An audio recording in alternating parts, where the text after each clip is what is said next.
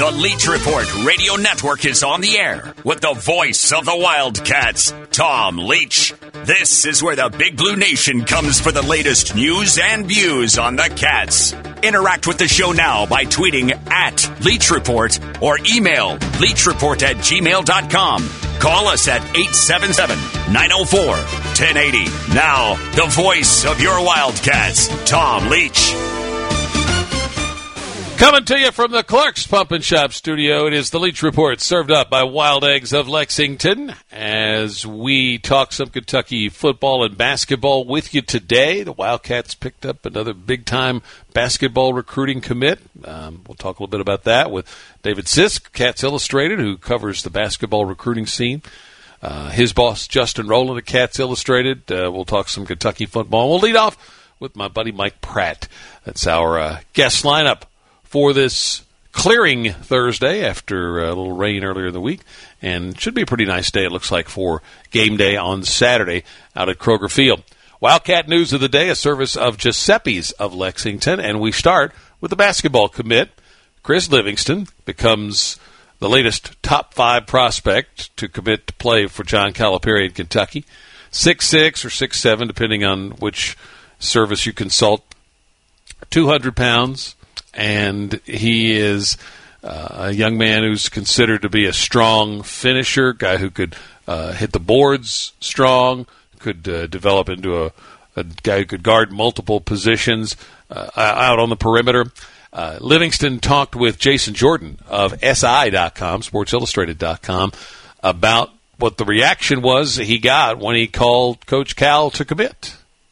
Um, I called him and he was super ecstatic. Like Coach Cal went crazy, and Coach Chamber, the assistant at Kentucky, he went outside and started yelling, started screaming. He was real happy. Um, they they, you know, it seemed like they just want to battle. Like it was crazy. Like they really, um, that even more so that they really wanted me, really cared about me.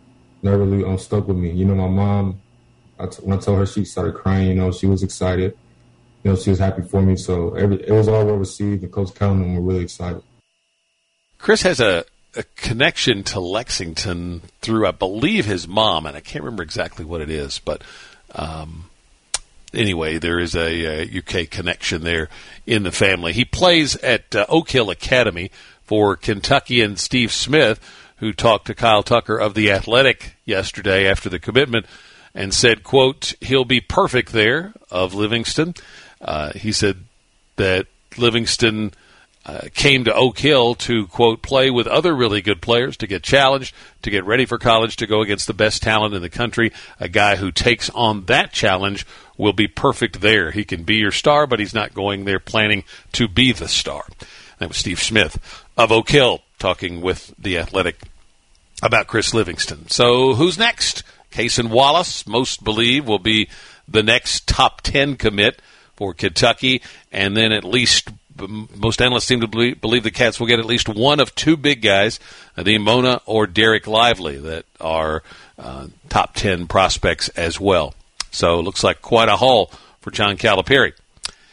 Kentucky football yesterday was defensive interview day, and defensive coordinator Brad White was at the podium talking about his main emphasis on his side of the ball this week was on correcting mistakes from the Missouri game the technique aspect of it was, you know, was poor uh, on some downs, and you know some some critical errors and flaws that uh, guys hadn't made, you know, through camp, and will will get fixed. You know, hopefully it was just a, a momentary, you know, lapse. Uh, but obviously, in, in big games, big moments against good teams, you can't have those. You know, they're going to take advantage. So, um, obviously a lot of room for improvement, but you know we'll take the win and, and improve from there. Brad White after practice yesterday. Volleyball, number five U of L won the top ten showdown with number eight Kentucky in the Ville last night in five sets.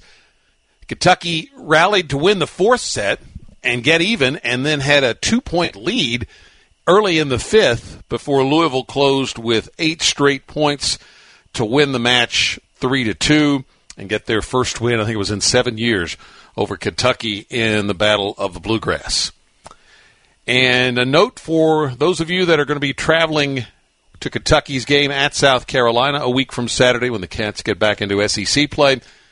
The city of Columbia is putting in a mask mandate, so that covers Williams-Brice Stadium. So South Carolina sending out a note to its fans yesterday that masks masks will be required at all times at Williams-Brice Stadium. Other than you know when you're eating or drinking, there are a few very limited exceptions that I'm sure are on their website, but uh, you can read about them if you are planning to make the trek down to Columbia next week. Next up, though, for the Cats is UT Chattanooga this Saturday, and uh, we'll get into the Wildcats football preparation and uh, they are through two games as we move through the show today. But when we come back, we'll talk some hoops with Mike Pratt. It's the Leach Report Radio Network, and our Wildcat news of the day is served up by Giuseppe's of Lexington. Go to their website, giuseppe'slexington.com, to make reservations, to place orders, and to get gift cards. Order them online, and Giuseppe's will mail them out for you. Links to the stories that we talk about each day, you can find them on the Bud Light Leach Report page at TomLeachKY.com. We'll be right back. Look for the Leach Report on Facebook. Show updates, contests, and other cool stuff. Check it out today. We head to the drinksword.com hotline to bring on Mike Pratt, talk a little UK sports, but we'll start with your Browns. I sent you a text when things were looking good early, and then they let it slip away against the Chiefs last week. Yeah, Tom, they uh, I, I thought they uh, they blew that one uh, on the road. That would have been one heck of a W. But uh, you know their their defense didn't play real well. It, it's they didn't play up to their uh, expectations, and it ended up uh, hurting them. I think they'll they'll play better defensively than they did last uh, Sunday night. Well, let's uh, get to a little Kentucky basketball. Cal picks up another top 10 or top 5 commit, depending on uh, whose rankings you consulted. Chris Livingston last night. Um, this, I'm sure, came as no surprise to you, but uh, Cal's clearly been you know, re energized by a disappointing season that he's coming off of. Yeah, it, uh, you, you saw that once uh, he took some time off last spring and he came back, and the things he did, the things he said or didn't say, both led me to believe that this uh, he, he's coming back as a puncher, man. He's coming back as a puncher. You and I both sat there and we watched him, and you could tell by the body language how hurt he was about the year. And they tried everything; it didn't work, and that's so frustrating to a coach. And, and it's good to see him with that attitude now. And I don't know how good this team's going to be, but he thinks they're going to be a whole heck of a lot better than last year. That'll make him feel pretty good, Tom. yeah, I would think so. Uh, you know, he could have looked at last season and just wrote it off to to COVID and those unusual circumstances, and uh, not done some self reflection or program reflection, whatever you want to call it. Uh, same with Stoops. I mean, they uh, have had a, a, lot of success over these last few years in football, and he could have uh, done the same. Uh, and instead, both made some some bold moves, and that's uh, usually something that successful coaches are called on to do at, at some point. point, and um, not all of them, you know, respond to it or a- answer that call. But both of these guys really made some bold moves. They did, and uh, to your point about uh, Stoops, you know, everybody really wondered what was going on when he made that quarterback decision. And then the kid left uh, after the decision was made. Everybody said, "Well, the kid didn't get a chance. Coach didn't like him." I mean, I heard all kinds of stuff, right? I'm sure you did too. But I want to tell you what, Stoops' move, uh, given all the controversy about that, okay, good and bad, turned out to be a hell of a move, didn't it? Yeah. And uh, yeah, and so uh, he doubled down and uh, he, he made the right decision. And it was was not easy for Calipari to make all those coaching changes with guys that he had known. He made the changes. Uh, it looks to me like the changes are going well uh, based upon our recruiting. And uh, I, I just think both coaches, as you said, they they've done a really good job. And the other thing, it looks like football did a nice job in the portal getting some transfers um, to play that could play. And uh, I, I think that's going to be interesting going forward. Now we'll see about basketball and, and how their uh, their portal guys do. but um, I got the feeling they're going to be real contributors to this program. You can speak to this having coached, but I would think that a big part of being successful at a high level job like these are is you have to be secure in, in who you are as a coach enough that you will uh, you know follow your in, your instincts uh, you know make some bold moves when you think it's necessary not be afraid to lose your job so much that you don't really do your job well enough yeah, guys that are uh, are first time starters, for lack of better terminology, in coaching, maybe their first coaching job, or they've jumped up a level. Know, they they might be they might be hesitant because they're trying to climb the ladder, don't want to make a mistake. But the beauty of Stoops and, and Calipari is they're both established in their respective sports. Okay, they it, look they didn't have to make these moves. They didn't have to do certain things. They could do it, and not quite as boldly as you said as they did but they stepped right out, man.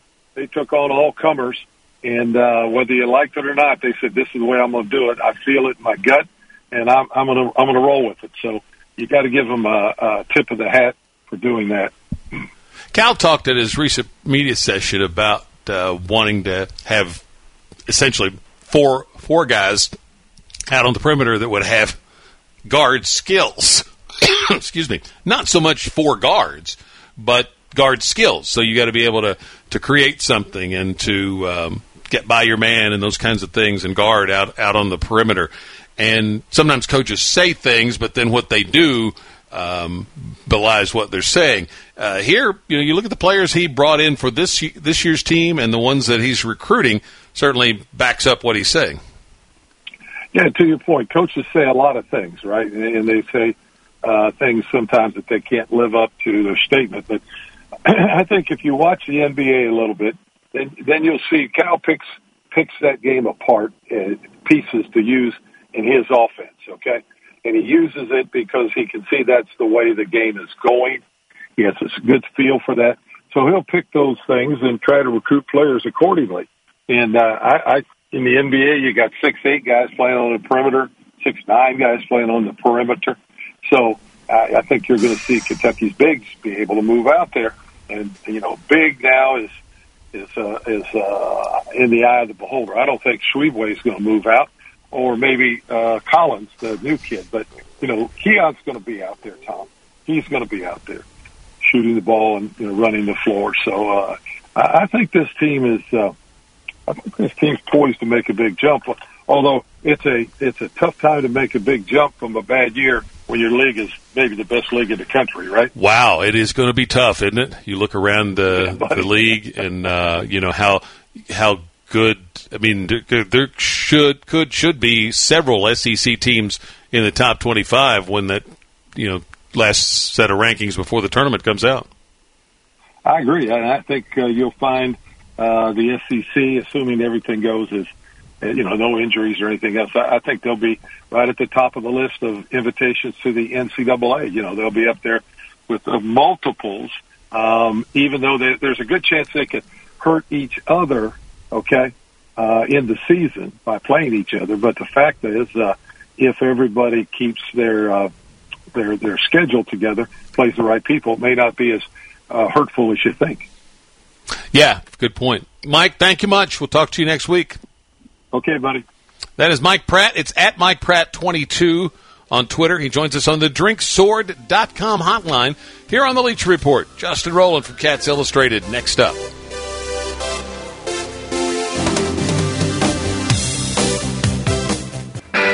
This is where the Big Blue Nation gathers. It's Talk Radio 1080 and the Leach Report, followed by Kentucky Sports Radio.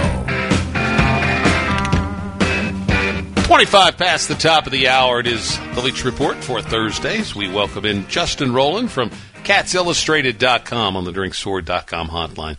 Got a chance to go back and uh, look at the Mizzou game. Now, Justin, uh, anything you noticed watching it a second time after watching in real time? There's a lot of little takeaways, but I think the big takeaway is they should have won by more. And you know they were kicking themselves because of the fumble before halftime, but you know there were there were a lot of points left out there. Um, and, you know, I just felt like it was a tough matchup for Kentucky. for for what they do and for what Missouri does. They want to keep everything in front, and they'll give you the short stuff, and that's kind of what the Missouri quarterback thrives in doing. He sucks you in, he dumps it off right over your head, and they've got some guys that are sneaky, difficult to tackle in the open field. Badie and their big receivers and tight ends, and I think they can clean up the tackling more than anything uh, in those open field situations. But Missouri was schematically one of the biggest tests they're going to face this season. Yeah, it's an interesting point because Kentucky's, you know, unlike Mizzou's, not a big blitz team that's uh, just going to relentlessly come after you, and um, they're going to try to uh, mostly pressure with with their down guys, and then uh, if you take the short stuff, their ideas are going to come and tackle you and force you to, to punt after you know one or one or none or one first downs maybe, and uh. Mizzou missed enough tack made them miss enough tackles that they kept drives going. That's right. Yeah, they're they're a tough team for Kentucky to play, and that's two years going, and that's Bazelak and that's Drinkwitz, uh, and they're not good at over the top big plays that way. But for what Kentucky allows, they'll take that all day. You don't have a lot of quarterbacks in college with the discipline and the accuracy to just be like a 99%. That throw is going to get you five, six yards, but they'll take that all day and and Mississippi State, Tennessee last year didn't. They got they got greedy and threw into the teeth of the defense, and there were a lot of turnovers. And Missouri not doing that is why I think they're probably a tougher matchup than even Mike Leach's air raid later on. You think Kentucky uh, produced the co highest number of takeaways last year with its defense? Uh, so far, that number is down. Do you uh, look for it to pick up? I think it will. I think it'll. Everything will regress to the mean. I think you have to to expect that. I, like I said last year, it was really about those two games, you know, with Tennessee and Mississippi State. So it's going to be a game by game thing. Um, the, the turnover margin, the best thing that they can do, I think forcing them is sometimes a little bit fluky. But just just the ball security with the backs and the skill position players, because there have also been some drops and even some some spotty, sloppy play on punt return decisions. Um, these are all things that they can clean up uh, in addition to forcing more. I was thought coming into this that with a new coordinator, new uh, QB, and some other new folks on the offense that um, might take you know the first month of the season before they're really starting to hit on something close to, to all cylinders. Uh, agree? The offense. Yes. Yeah, yeah. I think I think it's it's still a work in progress, but they do look really crisp. I've watched a lot of college football pretty much every conference this year, and Kentucky's offense is humming like like very few are. Uh, and just just the pace and the speed and the tempo that they're going from you know when when they break the huddle to I mean, the timing on the end around to Wan'Dale at the beginning of that game was incredible. I didn't think he had enough time to get the handoff, and the linebackers, because of that, weren't even looking for the play, and they were running in the opposite direction. So just in terms of the timing and, and how comfortable they look in the offense, they look like it's mid-October already. We're talking with Justin Rowland on the drinksword.com hotline here on the Leach Report. You can read him and his team at catsillustrated.com, and on Twitter it is at Rowland Rivals, and uh, we'll get back to continue the conversation here in just a bit. Coach David Sisk from Cats Illustrated going to join us in the second half to talk about Chris Livingston in more detail too. Our show is served up by Wild Eggs of Lexington, and you can swing by for an award-winning breakfast to get your game day started this Saturday. Breakfast, brunch, and lunch at the ha- Hamburg and Palomar locations for Wild Eggs, and if you can't uh, spend the time to sit down and eat there, call ahead, get it to go, wildeggs.com, or order through DoorDash, Grubhub, etc. This is the Leach Report on Talk Radio 1080. You can interact with the show via Twitter at Leach Report. Now, here's Tom. From the Clark's Pump and Shop studio, and it is the second half of the Leach Report for Thursday. Justin Rowland's with us from CatsIllustrated.com. And you guys have uh, ability to get access to some uh, detail analytics. Justin, uh, anything out of those numbers that uh, really jumps out at you for Kentucky through two games? Yeah, um, Will Levis is like the highest graded uh, thrower in the country on passes that travel 10 or more yards. And that's insane. That's like a crazy one year turnaround where Kentucky couldn't even leverage one of the nation's strongest running games in the country to even modest play action success. And now they are just lighting it up. And they're not slinging the ball all over the yard like a lot. Like they had a 75% run split in this last game against Missouri. I don't think that'll continue, but they're picking their shots really well. And so I think it, it speaks to how Coen is setting up those opportunities, but also Will Levis uh, is clearly an elite uh, deep ball thrower. And he's still got room to improve on the short stuff, on the crossing patterns, on the timing on those throws, but, but what a one year turnaround in terms of the vertical game just gives Kentucky uh, a little more margin for error. If they get in a bit of a hole, they can, you know, they have quick strike capability to, to come back. They can uh, put a little more pressure on you by, uh, you know, attacking the field and, you know, a, more of the field and in, in different ways where, you know, it was just very uh, difficult. They, they had to be so precise in these last few years, didn't they? Yes, absolutely. I felt the same way. It used to be that like a five yard false start penalty felt like you were in first and 25. Yeah. And it was really hard to make that up. And Levis, uh, it's nothing for him. And, and the defenses they face are going to get better. That three game stretch in the middle of the season will, will be much more difficult. But, I mean, the guy, he's played it pretty much like the Andre Woodson level from 2007. I mean, he's really been good. I think he was four of six, 10 yards an attempt on third down against Missouri. And I thought beyond the, the analytics, some of his best moments were after either a bad play or in a really high stress moment. And just, just knowing when to, to lower your shoulder to get those extra few yards, uh, knowing when you've got to attack 15 yards to get past the chains. That, I thought th- those intangibles and game situation awareness have been really impressive. Wan'Dale Robinson certainly is as good as advertised. Yeah, yeah, he's closer to Lynn Bowden than I thought that he was. And they're different players. I mean, they're built the same way, they play the same way, but I think Wan'Dale is just more polished as a receiver at this point than, than Bowden ever was at Kentucky because he was moved around. Wan'Dale, um, he, he really knows what he's doing. He knows how to get open. I wish we could watch the all 22 film, but you just watch him at the line of scrimmage. Very difficult to check to to, to get off his route uh, and and that separation is going to be there all season. One thing I think that's uh, going to be uh, a big addition to this offense at some point this season is some more more of the explosive plays out of the tight end spot. They got one big on their uh, go ahead drive late from Justin Rigg on a screen. I know I uh, saw one of your tweets where you pointed out something that, that Freddie mentioned on our show on Monday how good uh, Bates was as a blocker in this game, but um, he and, and Cummings, and maybe to a lesser extent Dingle, but Cummings in particular is a guy that is um, going to have a big impact, I think, at some point along the way.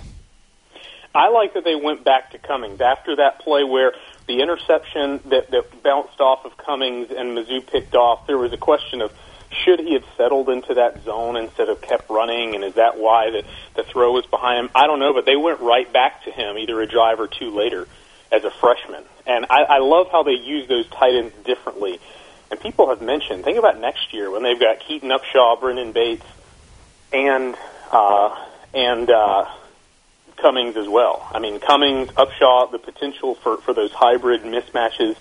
That room has has a really bright future, I think. Maybe going back to Cummings, what you're talking about speaks to what I was just uh, saying too. Is that if you go back to him in that spot, I think maybe tells me that as a as a play caller, you think that this guy can really help you, and you want to do everything you can to to you know get his confidence uh, where you want it to be, as opposed to you know a young guy that maybe makes a mistake and you think, okay, well he's just not as ready as I thought. We'll just uh, back off of him for a while. Yeah, you know, if it were as easy as just like taking a big receiver and putting him at tight end to create a mismatch, everybody would would be doing that, and and they're able to do it because he's big enough and he's physical enough to also block. And I think you know he can improve on that. Cummings can, but he knows what he's doing at least. And you pointed out the the, the nice play where they got Rigg out uh, in the flat, and he just kind of picked up a lot of yards after the catch. They they've really used those tight ends well. I've just been most impressed with how Coen has set up his playmakers to succeed. He's put he's set, he's he's called the game in such a way to to to run plays towards other plays, to set up other plays, and, and to get guys in, in isolation spots, and and they've got to be really happy with that. Yeah, that's where I was actually going to go next for you is to talk a little bit about what you're seeing out of Coen, especially in the second game where it was a stiffer test. Um, you know, we knew what the Rams do, and he came out of that system, and uh, we you know speculated on how the offense might look. But now uh, we're seeing it in action and seeing you know a, a play caller in action. Yes, and you know there's been a lot of discussion about those 18 consecutive runs. I think four four of those were Levis, and and three of those or so were scrambles. Um, so there wouldn't have been the streak of 18 straight runs if it wasn't working so well. If you're not a service academy and you run it 18 times in a row, you're probably running it well. And I thought that was a really good sign because there was a question. We knew the passing game was improved. Did they sacrifice much of that running game identity in improving the passing game? And no, we now know that they can still run the ball like they did last year. The passing game is just gravy on top of that. So I thought it was a really encouraging game as far as the, the, the heavy emphasis on the running game. Any uh, special uh, offers or deals that Cats Illustrated? Yeah, front page, 30 day free trial. Appreciate you mentioning it. There you go. Talk to you next week, Justin. Thanks a lot, Tom. It's Justin Rigg, or Justin Rigg, Justin Rowland from uh, Cats Illustrated. Uh, by the way, they've got uh, a deal, uh, NIL deal with DeAndre Squares, so you can see some of their content uh, with DeAndre at CatsIllustrated.com. We were talking about the Kentucky offense. Uh, WDRB had a note yesterday that. Uh, uh, Josh Ali, UK wide receiver, scheduled to be in court in Lexington next week on a charge of leaving the scene of an accident with, without rendering aid and driving without insurance. This came uh, from earlier this year. We're going to head to a break. We're back with Coach David Sisk to talk about Chris Livingston in just a moment. Find out more about the voice of the Cats and get great coverage of the Big Blue at TomLeachKY.com. Quarter before the top of the hour on the Leach Report, served up by Wild Eggs of Lexington. We go to the drinksword.com hotline to chat with Coach David Sisk from Cats Illustrated uh, about Kentucky's latest commitment. Chris Livingston from Oak Hill Academy saying last night that he will sign with John Calipari in Kentucky come November. Uh, first, David, let's talk about Chris's game and uh, what you've seen. I saw um, this morning on Twitter, Kyle Tucker um, had a tweet where he had talked to Steve Smith at Oak Hill, and Coach Smith made comparison to Ron Mercer. And I, I see uh, some of that. I see similarities, and I see things aren't similarities. Now, now Ron played when I coached AAU. Ron was in our uh, program, so I, I saw uh, Ron probably play a hundred games by the time he was Livingston's age. Um, I see the comparisons and the fact that they're they're really good off the dribble, uh, just really kind of overpowering at that age, putting the ball on the floor. They kind of look older. Uh, they they've got they look more mature in the face. Definitely, the bodies are more mature. Livingston about 25 pounds heavier than Ron, so Ron, you know, his body's the same now as it was back when he was at Kentucky not ounce of fat on him, lean, uh, kind of like a thoroughbred. Thoroughbred. Livingston's more like a bull uh, at that wing spot, so a lot more physical. Uh, really good on the glass. A player that's not going to be scared to get down on the floor, can guard the two through the floor. Uh, and I think next year as a, as a freshman, he's one of these players. I think Shaedon Sharpe's the same way that uh, they're not going to be two players where you see the best of their game five or six years on down the road where it's all potential and you're just kind of scratching the surface of when you're at Kentucky. I think both these guys can step in next year and have a, a huge impact because I think their game is ready and I think their bodies are ready too uh, to have a, a really great freshman year at Kentucky. Yeah, I mean that's crucial because uh, almost certainly they're just going to be here the one year. Yeah, and I mean that's a fact a lot. And Calipari, you know, is, is not only not only knows that, but he's embraced it. I mean, that's what the program has been kind of built around, you know, uh, during his era here. But you know, how many times have, have you saw a player uh, at Kentucky and you look and you see how good they are? Maybe like a uh, Bam, or it could end up being Isaiah Jackson or somebody where you know, they turn into a, you know, a max contract guy in the NBA. and you know when they're there, their body's still trying to catch up. They're still, uh, maybe trying to get. If you're a big, you're trying to get thicker. You're trying to put on weight. Uh, if you're a guard, you're really working on your skill level. It's just not quite there yet, and you look and you're like, you're like, man, you know, I'm glad that they've had their career that they had, but you never really got to see that peak performance at Kentucky, uh, and that happens a lot with one and dones. But uh, like I said, I think Chris Livingston's a guy who can play to his max potential uh, next year at Kentucky. Seem would seem to me that if you're doing what Cal's doing as far as trying to, as he mentioned, play four guys out on the perimeter that have guard skills, that uh, the guys you get uh, are going to be able, going to need to be able to to go in and, and mix it up and, and help your rebounding because you're maybe sacrificing a little bit of rebounding when you're playing the other way. And Livingston You know, certainly should be able to do that. I remember a coach told me a couple years back, you know, I was interviewing about a player and we are talking about versatility. And he said something that stuck with me. He said, he was talking about position wise. He said, you are who you can guard. So if you, if, if you're six nine and you say, oh, well, I can play the two, I'm a shooting guard, uh, you better be able to guard the two. So I, I look at Livingston, you know, and I think Livingston can pretty well guard two through four. I mean, he's 220 pounds. He's so physical and strong. I think he can guard the other team's power forward. I'm going to be interested to see how Calipari implements it because I don't think I've talked to Livingston before several times, and you know, the last time I, I talked to him, there was the talk about Calipari talking to him about being a small ball four, and I asked him about that, and he said, "I'm not interested in, in playing a four. So I'm curious if it's going to be one of these true positionless uh, situations, and I, I wrote an article about that uh, uh, about what he brings, where it's not necessarily you're sticking him out there in a four and playing him in a corner to stretch, but it's a deal kind of like maybe a Nate Oats placed Alabama or even a, a Jay Wright at Villanova, where the one through fours are interchangeable. You're putting them all into ball screens.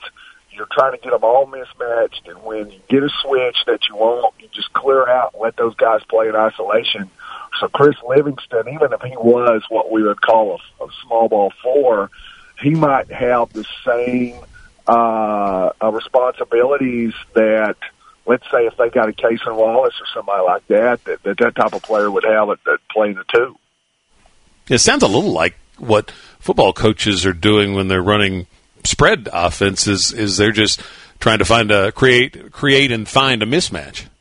Yeah, and In space. If you'll look, if you'll look now, eh, the game obviously it's been the ball screen, but now it's even the slip screens. I, I know guys like Nate Oats and Bruce Pearl say they don't like the ball screens per se because it brings another defender. So they'll run a guy out basically just to spread the floor like he's on a ball screen. He just runs through, and it's what we call a ghost screen. And it just clears out more room for a guy with a ball, and it's basically one-on-one isolation. Uh, so, you know, that's what you're looking at a lot in today's game. So, you know, Calipari's not really win a whole lot with that in the past. Uh, even, you know, when he used to run the four out, it was the dribble drive. But man, it, it basketball's come so far in that type of style since, you know, he was at Memphis or early Kentucky days. And I, I'm, I'm just really interested. I, I think there's probably no doubt that he's going to go to a four out look, but I'm really, uh, interested to see how he goes about it and exactly what they do because there's so many ways to do it. He has always uh, talked about, you know, if you this phrase about, you know, if you don't have a post presence, your team is a is a fraud.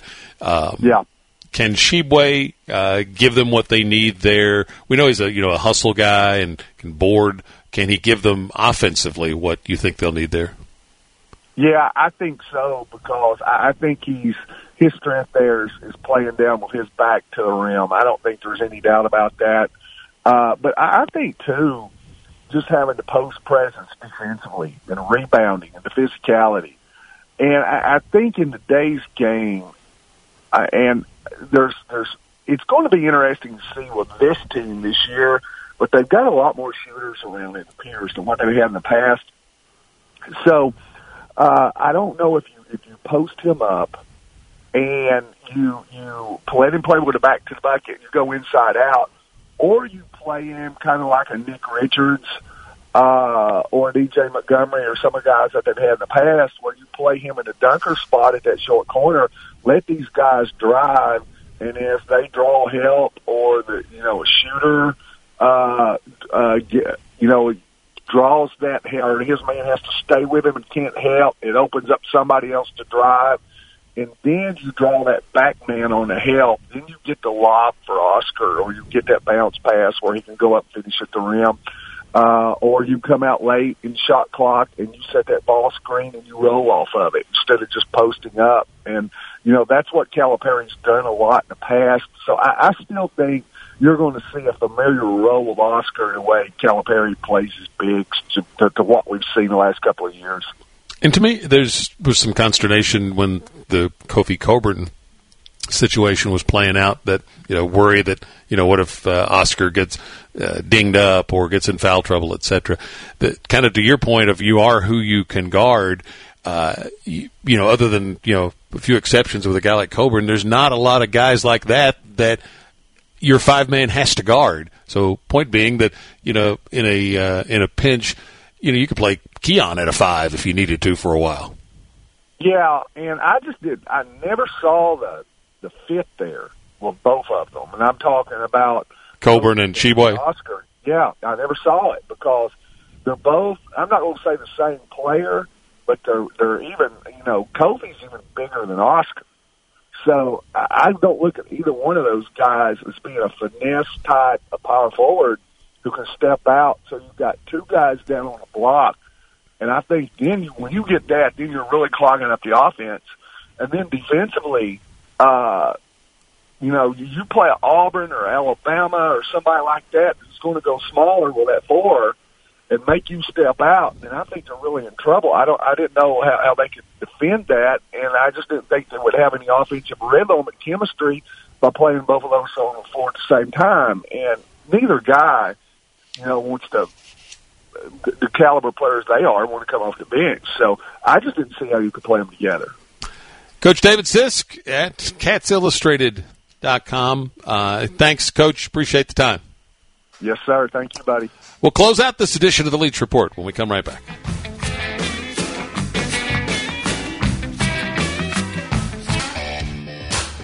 This day in Wildcat history, 1995. Kentucky ended a 12 game losing skid by going up to Indiana and getting a win and leading the Cats to the victory.